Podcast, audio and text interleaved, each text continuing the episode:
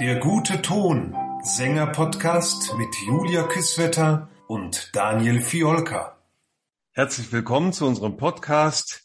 Ich grüße dich, liebe Julia. Lieber Daniel, ich grüße dich zurück. Wir haben uns gegenseitig vor einer Zeit besucht. Das war privat, kann man sagen, natürlich auch irgendwie, aber ähm, auch offiziell, weil äh, wir uns bei Aufführungen besucht haben. Ich war äh, bei dir hier in der Nähe, wo ich wohne, hast du ein wunderbares Konzert gegeben, nämlich die Schöpfung in Iphofen in der Stadtkirche St. Veit. Und du warst bei mir in der Zauberflöte. Ganz genau. Ich war in Würzburg in der ausgelagerten blauen ähm, Halle. Ist das richtig? Also blaue Halle heißt die, ne? Richtig. Ähm, in einer wirklich beglückenden Zauberflötenaufführung, die für mich nichts zu wünschen übrig gelassen hat. Das kann man mal ganz kurz erklären. Äh, es gibt hier im Moment einen großen Umbau des Theaters. Äh, das habe ich schon öfter erlebt an vielen Theatern, wo ich war. Die sind äh, wahrscheinlich durch mich marode geworden und mussten dann saniert werden. Ich wollte gerade fragen, ist es sozusagen Murphy's Law? Alle Intendanten dieser Welt, nehmt euch in Acht.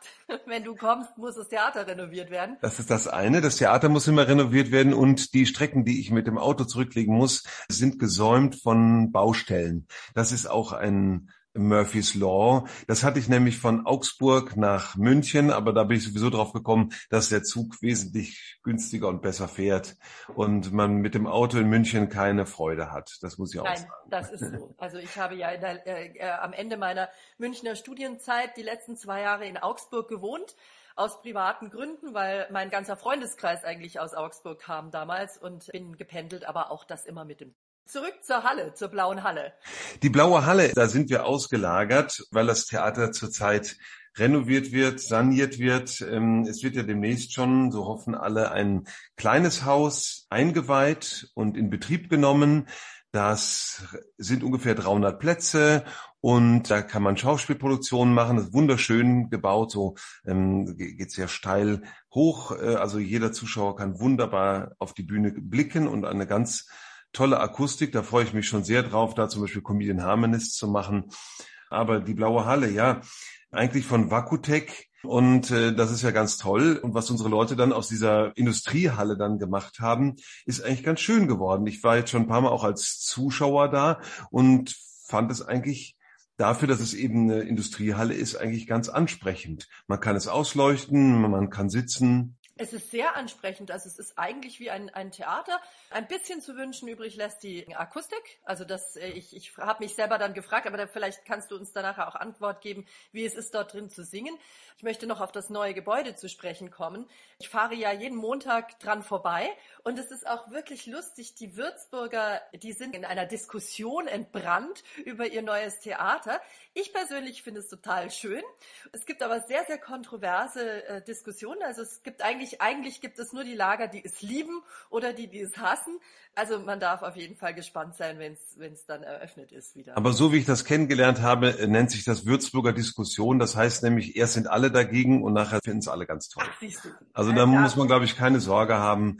Das war mit dem Rathaus so, was weiß angestrichen wurde, weil es die ganze Zeit gelblich war oder so, so, ja, ich kann mich kaum noch erinnern, wie es vorher ausgesehen hat. war es tatsächlich so rötlich-gelblich. Genau, ja, und äh, irgendwie wollten das alle behalten, aber jetzt finden alle den weißen Turm viel schöner und ja, ist er auch.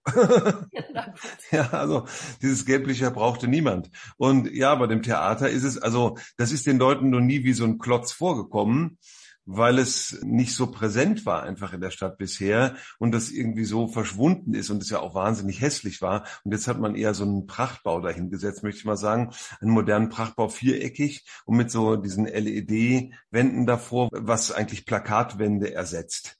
Und finde ich schon eine tolle Sache irgendwo, ja. Also haben manche gesagt, so Broadway in Würzburg, ja, weil es so schön leuchtet. Ja, aber also ich finde das total, ähm, ich finde es ehrlich gesagt total gelungen in unmittelbarer Nähe zur Residenz, wo man wirklich diese ganz alten Elemente hat.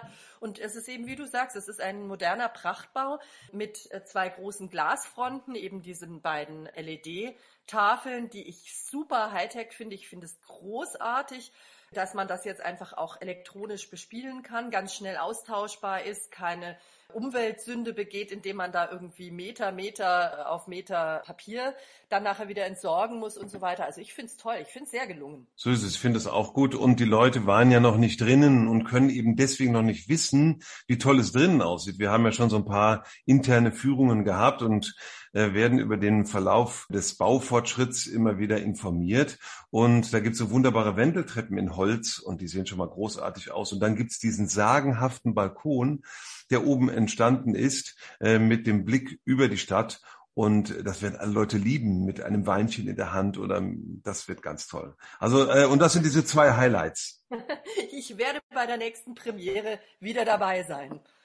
Jetzt dann nochmal eben zur blauen Halle. Ja, wie du sagst, ne? also die, man hat versucht, das Beste draus zu machen. Es ist einfach eine sehr breite Bühne. Auf der Bühne finde ich ist die Akustik okay, aber ich weiß, dass sie eben schwierig ist weil das Orchester sitzt ja auch vor uns und ist nicht in einer Vertiefung, sondern die sitzen einfach vor uns. Also nicht, dass wir uns da falsch verstehen. Ich habe jeden von euch gut gehört. Also ich hatte keine Hörschwierigkeiten. Ich saß auf der linken Seite, so im, linken hinteren Drittel.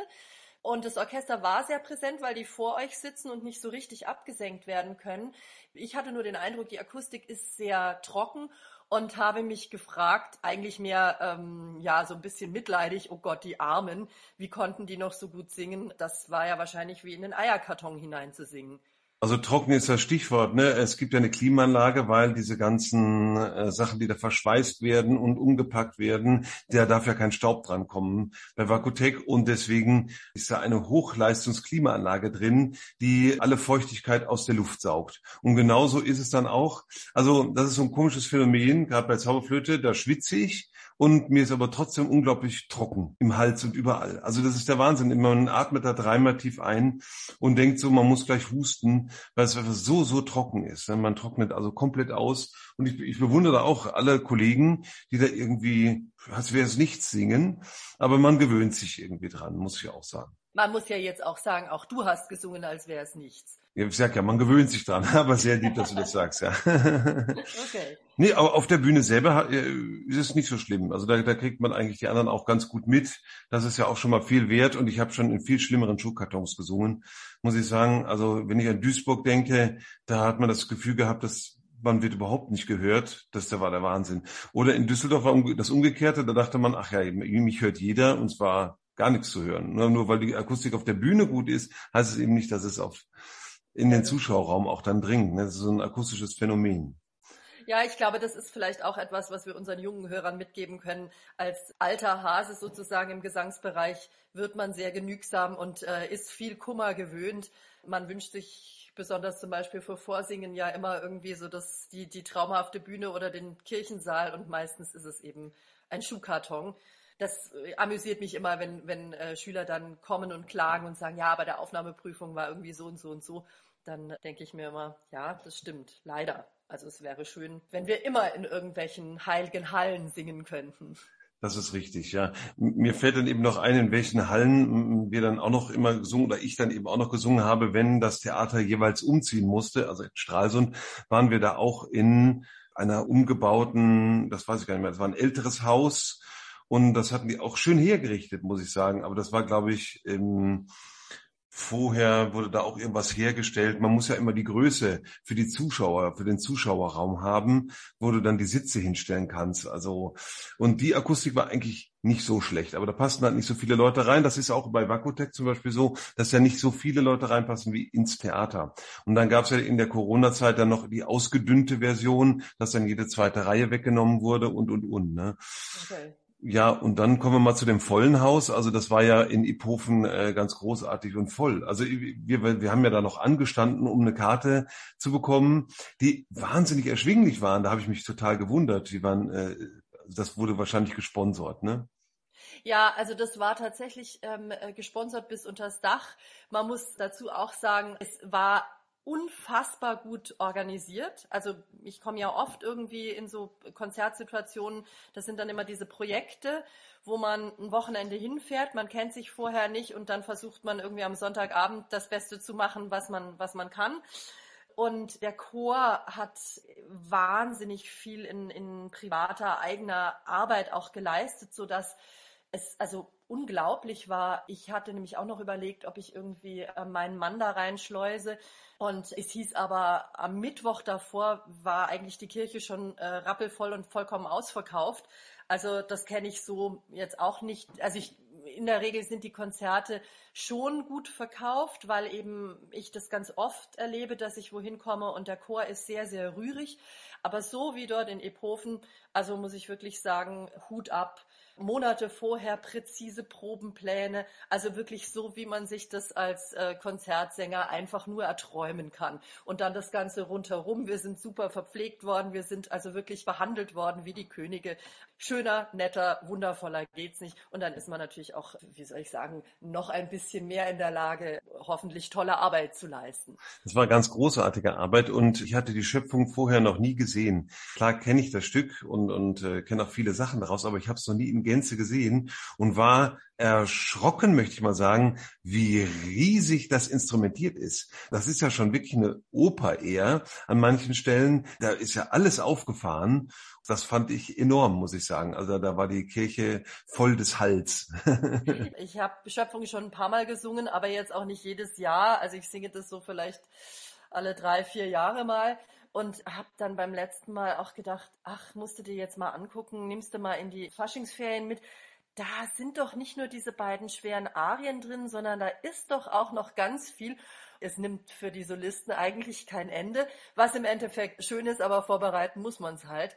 Ja, aber wenn das mit so tollen Co-Solisten stattfindet und auch so einem tollen Orchester, der Professor Herwig Zack von der Würzburger Hochschule, das ist ein Violinenprofessor, der hat da halt einfach seine ganzen Studenten mitgebracht und das war toll. Die haben toll gespielt, auch die Bläser, die er da noch rekrutiert hat und so. Also es war ein sehr, sehr schönes Projektorchester, muss man auch sagen. Ja, hochprofessionell. Also das eben, das hat man nicht gemerkt, dass es nur so ein Projektorchester war, sondern da hat man schon gemerkt, dass, dass da alle professionell arbeiten und das ist, das hebt das Ganze eben nochmal. Ne? Man weiß ja gar nie, was, was auf einen zukommt. Denn ich sage mal, von außen gehört, Iphofen kennen vielleicht nicht so viele, aber man muss eben wissen, dass da in der Stadt auch selber eine große Industrie angesiedelt ist, die das Ganze eben sponsoren kann. Deswegen sieht auch die Stadt auch so wunderschön aus. Ne? Die, die baut genau. einfach viel auf.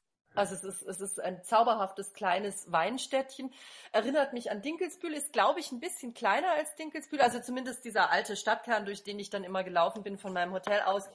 Ja, es gibt viel Industrie. Es gibt ein fantastisches Weingut also der Wirsching-Wein kommt daher und der hat tatsächlich dieses Konzert auch liebevoll gesponsert, äh, vor allem im Nachgang sind wunderbar verköstigt und vor allem beweint worden und von sämtlichen Honorationen der Stadt sehr gefeiert. Also es war wirklich ein, ein äh, so ein Konzert, wie man es wirklich sehr, sehr gerne macht. Jetzt sag mir, wenn du die Schiffe schon ein paar Mal gemacht hast, ist denn immer so, dass Sopran und Bass durchgehen? Weil ich kenne das ja auch noch so, dass dann hinten Adam und Eva nochmal extra aufgedröselt sind, wenn du eben die Kohle hast und dann noch nochmal ein extra Pärchen engagieren kannst?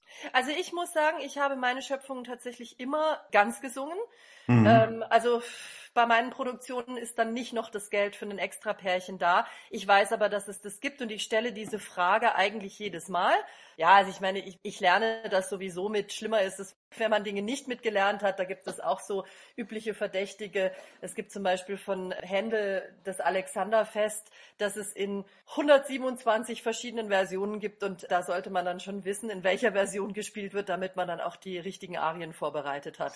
Das ist was sehr Interessantes. Ne? Die echten Tipps kommen jetzt mal, nämlich unbedingt informieren, welche Version gespielt wird und vielleicht auch welche Ausgabe, damit man sich während der Proben nämlich gut verständigen kann. Ja, unbedingt. Also die Ausgaben sind ganz, ganz wichtig. Also Taktzahlen sind gleich, aber es sind manchmal ähm, andere Buchstaben drin oder eben schlicht und ergreifend auch die anderen Seiten. Also es wird ja dann auf anderen Seiten gedruckt. Ne? Andere Nummerierungen gibt es auch. Mhm, ja. genau. Wir machen jetzt Nummer 8. Das war bei mir Nummer 9a. Ah ja, okay. genau. genau. Mir ist allerdings tatsächlich im Fall von diesem Alexanderfest, als ich das das erste Mal gesungen habe, das war in der Schweiz, und ich habe versucht, mir das anzuhören und habe dann schon beim Anhören festgestellt auf YouTube, oder oh, gibt es, wie gesagt, einmal singt die Arie der Tenor, einmal singt der Sopran, was ist denn jetzt nun?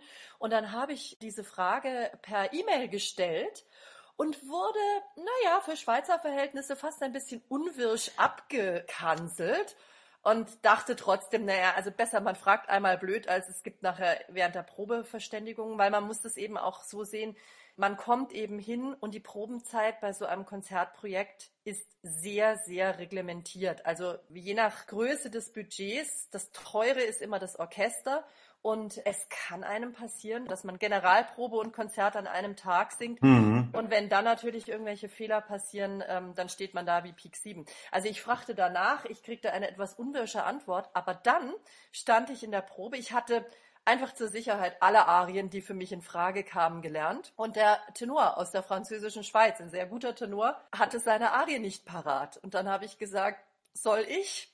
Da waren sie dann sehr froh und ich dachte mir, hm, lieber einmal besser nachgefragt. Ja, eben. Und äh, im Zweifel auch nochmal die Sprache abfragen. Es gibt ja ganz viele Versionen auf Englisch, gerade bei Händel auf Englisch und Deutsch. Und äh, heute neigt man eher dazu, in Originalsprache zu machen. Also das äh, ist in den meisten Fällen Englisch dann.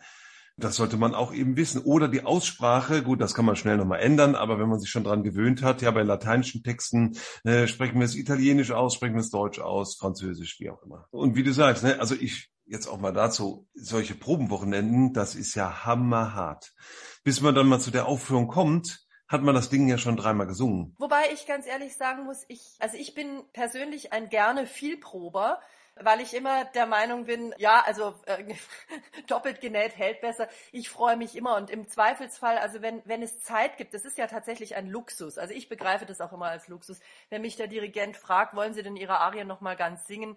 Wenn es nicht wirklich unmittelbar vor dem Konzert ist und ich das Gefühl habe, boah, ich habe jetzt schon ganz viel gesungen, dann sage ich eigentlich in der Regel immer ja, weil mh, hm, es gibt mir eine gewisse Sicherheit, wenn ich weiß, ah, der Klarinettist, der bläst auf diese Art in sein Instrument hinein und ich kann in diesem Zusammenhang auch immer sagen, also ich, ich persönlich bin sehr anfällig dafür, wie man steht, also was man hört.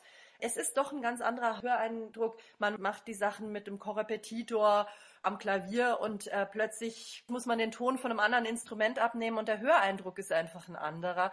Das ist was, was man schon üben muss. Total interessant, dass du das sagst, weil ich bin ja ein gerne wenig Prober. ja, mir ist jede Probe ist mir eigentlich zu viel, weil weil äh, das das habe ich auch von äh, ein paar GMDs, mit denen ich zusammengearbeitet habe, die so Bernstein-Schüler waren. Die fand ich immer am besten, weil die sagten so, das Eigentliche kommt sowieso an dem Abend und mit der Inspiration. Die muss man auch so durchlässig lassen. Wenn man zu viel probt, ist die Inspiration weg. Ist natürlich nicht immer so. Ne? Man muss das schon gut vorbereitet haben, man muss Sachen gut absprechen. Aber diese Leute waren natürlich auf einem Niveau tätig, wo die das alles immer abfangen konnten. Und die waren tatsächlich am Abend wesentlich besser als bei Proben, wo die einfach immer nur so ein bisschen unkonzentriert wirkten, sag ich mal. Für mich ist es tatsächlich so, mit der Sicherheit kommt die Inspiration. Also ich bin dann inspiriert und kann dann auch zum Beispiel improvisieren im Barock, wenn ich einfach was sehr, sehr gut kenne. Und äh, das heißt für mich auch den Rahmen zu kennen. Und wenn wir jetzt von der Konzertsituation sprechen, dann habe ich es ja sowieso nur so, dass ich meine Arie bis zum Konzert mit ganz viel Glück, wenn wirklich viel geprobt wird, dann habe ich meine Arie jeweils dreimal vielleicht gesungen. Also da geht mir die Inspiration noch nicht flöten. Aber ich weiß, was du meinst.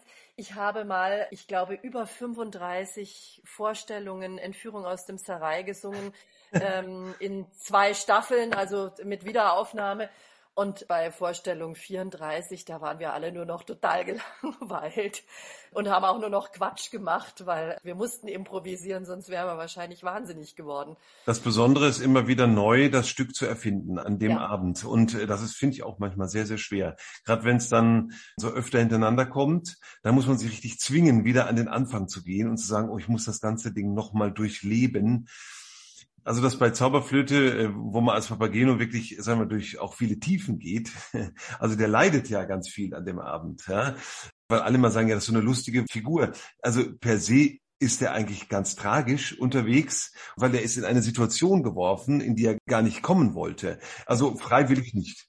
Er ist ein wider Willen. Man muss ja sagen, also ich weiß nicht, ich bin keine Mozart-Expertin, aber ich habe das irgendwo gelesen. Mozart hasste seine Tenöre und äh, liebte seine Baritöne. Also bei Papageno muss man das wirklich genauso sagen. Ich wollte nur noch einhaken in puncto Inspiration. Das ist euch wunderbar, also dir vor allen anderen, aber es ist euch wunderbar gelungen, auch bei dieser ich weiß nicht, wie viel Zauberflöte das schon war, die ich da gesehen habe, aber es war nicht die erste, diese Inspiration und das Brennen auch herzustellen.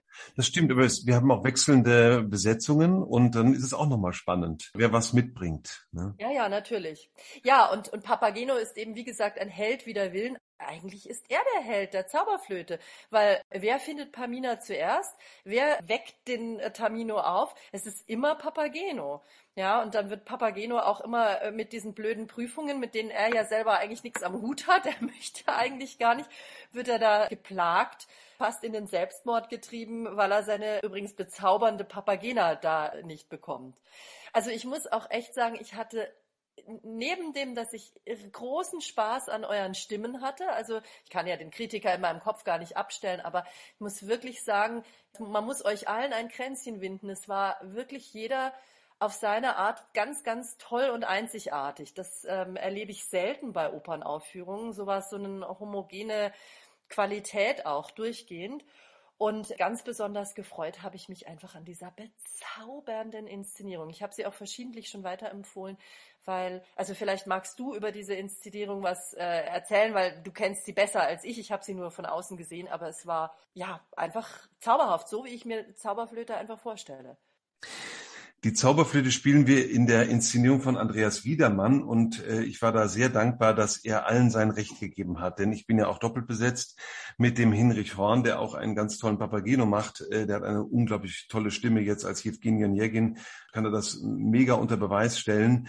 Wir sind aber komplett unterschiedliche Typen von der Herangehensweise und er hat jedem sein Recht gegeben, seinen Papageno zu spielen, so wie es auch ganz verschiedene Paminas gibt zum Beispiel oder sehr, sehr unterschiedliche Königinnen der Nacht. Das, wo sie auch sagen, die waren äh, auch von ihrem ganzen Sein als Privatmenschen komplett unterschiedlich. Und das durften die mitnehmen auf die Bühne. Und das ist eine große Qualität, wenn so ein Regisseur das so durchlassen kann und für jeden eine sehr, sehr eigene und individuelle Form finden kann, zusammen mit dem Darsteller. Und äh, das macht dann nachher die Qualität aus von so einer Aufführung, weil jeder dann Spaß hat und sich nicht gezwungen fühlt, was von jemand anders zu kopieren. Und ich hoffe, dem Hinrich geht's äh, geht's da so, dass er auch wirklich seine eigene Figur da machen kann, nicht, dass er zu viel von mir machen muss. Ja, weil ich habe es natürlich schon oft gemacht, muss ich sagen. Da hat man sich dann schon so ein Bild gemacht. Ich versuche auch immer wieder neue Inspirationen aufzunehmen oder neu das ganze Stück zu erfinden. Aber so, ja, manche Sachen haben sich bewährt, sage ich mal, und da, da geht man auch dann ganz selten von runter. Und in dieser Inszenierung konnte ich das auch alles so machen. Und das ist spannend, dass du das sagst, dass ihr so individuell sein konntet. Das fällt mir jetzt, wo du sagst, auch auf. Also, ach, du hattest so, es ist ja Sprechtext dabei und du hattest so schnoddrige Sprüche auch, wo ich dich einfach wiedererkannt habe, auch in deinem Dialekt, den du sprechen kannst. Du kannst ihn mhm. natürlich auch komplett abschalten. Aber das finde ich deswegen auch besonders bemerkenswert, weil ja eure Kostüme sehr, sehr unique waren in dem Sinne, dass, also du äh, bist als Storch aufgetreten und hattest so einen riesen Storchenschnabel. Ich hatte Bilder gesehen und hatte dann auch gedacht, Mensch, sieht man dein Gesicht noch darunter? Aber das war alles super. Also man konnte dich sehen, man konnte dich auch spüren. Auch die Pamina hatte ein sehr schönes blaues Kleid an, was irgendwie auch verschiedene Gadgets hatte, also wo man auch bestimmte Sachen machen konnte mit. Und es war aber nicht so, dass das Kleid mit ihr durch die Gegend gelaufen ist, sondern die ähm, wunderschöne Pamina der Silke Evers, also die das auch wirklich ganz, ganz bezaubernd und anrührend gesungen hat, war einfach auch eine eigenständige Persönlichkeit. Und was mir sehr gefallen hat, also das muss ich wirklich sagen, das fand ich einzigartig, habe ich auch so noch nie erlebt, ist, dass in der Ouvertüre und zum Schluss ein Versuch der Erklärung gemacht wurde, Gut und Böse zu erklären, weil das ist ja bei der Zauberflöte immer so ein bisschen schwierig. Plakativ ist die Königin der Nacht die Böse und Sarastro der Gute. Allerdings muss man sagen, wenn man sein Kind weggenommen bekommt und entmachtet wird, naja, da kann man auch mal schnell böse werden und die Zeile du liebest einen anderen sehr, zur Liebe will ich dich nicht zwingen, doch gebe ich dir die Freiheit nicht, die der Sarastro singt, da gruselt's mich jedes Mal. Also das kann eigentlich kein guter singen. Und ich fand das sehr schön, diesen Erklärungsversuch, also der für die Leute, die es nicht gesehen haben, in der Ouvertüre begeht der Sarastro ein großes Unrecht an der Königin der Nacht und ähm, am Schluss bittet er äh, nonverbal um Verzeihung. Das äh, finde ich sehr schön. Ja, ja, ja. Ähm, also diese Stelle, wo Monostatos sich versucht, mit den drei Damen und der Königin der Nacht zu verbinden und sie dann in die Hölle fahren, da tauchen sie ja normalerweise in der Oper nicht mehr auf, aber das ist bei euch eben anders. Am Schluss bei der großen, wie heißt das, wie heißt das Bild, was singt der Chor da? Dieses große Vereinigungsbild, wo alle dann am Schluss Happy End. Äh, Sing mal krank, aber es heißt Dank, glaube ich. Dank, Dank sei dir, Osiris, ah, Dank. Ah, genau, genau. Und da feiert eben auch die Königin der Nacht mit ihren drei Damen und dem Monostatos mit. Ähm, jetzt nochmal ganz kurz auf die Schöpfung zurückzukommen. Nochmal großes Kompliment, wie du das gesungen hast. Das war großartig. Und äh, deine, wir haben von, von Improvisation gesprochen. Das ist natürlich mehr als Improvisation. Du machst da Auswahlen, Kadenzen, bindest du damit ein und die sind großartig. Äh, dadurch wird das ganze Stück so lebendig und man hört einfach die ganze Zeit ganz gespannt zu. Ne? Also man, man kennt das ja von Da Capo-Arien, dass man dann vielleicht bei dem Da Capo ein bisschen abschaltet. Und das gestaltest du so lebendig, das macht richtig, richtig Freude. Vielen Dank für die Blumen. Und du warst eben ganz toll eingebunden da in einen Solistenkreis äh, von namhaften Solisten und ähm, die wahnsinnig toll das gestaltet haben und gesungen haben. Und was ich super interessant fand, dass der Tenor ja gar nicht mehr professionell Sänger ist, sondern äh, seinen Beruf gewechselt hat jetzt, ne?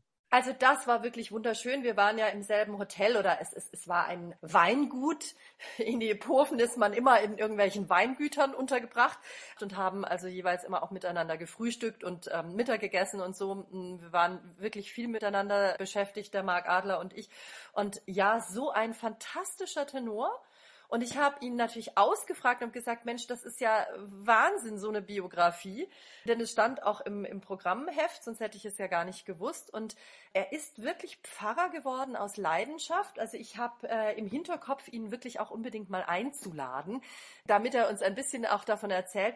Er sagt im Grunde das, und da ist mir das Herz aufgegangen, naja, weißt du, ich singe jetzt seit 30 Jahren und ich habe eigentlich das Gefühl, dass ich wenn ich eben Schöpfung singe oder wenn ich, keine Ahnung, in der Kirche eine Messe singe oder sowas, dann predige ich ja schon. Ich predige quasi in der reinsten Form.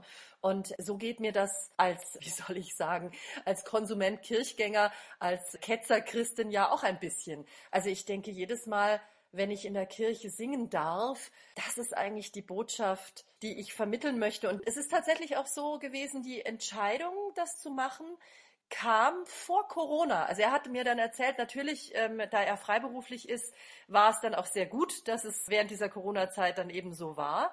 Also er hat das tatsächlich unabhängig von Corona so entschieden. Hm, hm. Ja. Und dann gab es noch David Jerusalem, der die Basspartie gesungen hatte. Und als Sohn eines berühmten Sängers natürlich immer schwierig, sich dann durchzusetzen, auch in diesem Markt. Ne? Das stelle ich mir wahnsinnig schwierig vor. Auch David ist ein ganz wahnsinnig toller Kollege, wahnsinnig netter Mann kam mit einem riesengroßen, äh, also man muss schon fast sagen Kalb, der das noch wächst. Der kam mit seinem Welpen an, der lag dann ganz brav während der Proben äh, in der Kirche. Also man merkt schon, äh, der Hund ist das genauso erprobt wie meiner. Aber es war ganz süß, wie er sich auch um dieses Riesenbaby gekümmert hat. Er hat dieses, der Sohn von was natürlich auch im Rahmen des Konzertes, also die, die Chorleute tuschelten sich das immer zu, hat er gut weggesteckt. Ich denke, da hat er auch einigermaßen Übung. Ich finde es relativ ungerecht, weil er ähm, ein fantastischer Bariton ist, ohne diesen Zusatz. Absolut, ja, ja. Ich sage nur, ne, man hat diesen Nachnamen dann und dann muss man damit umgehen irgendwie.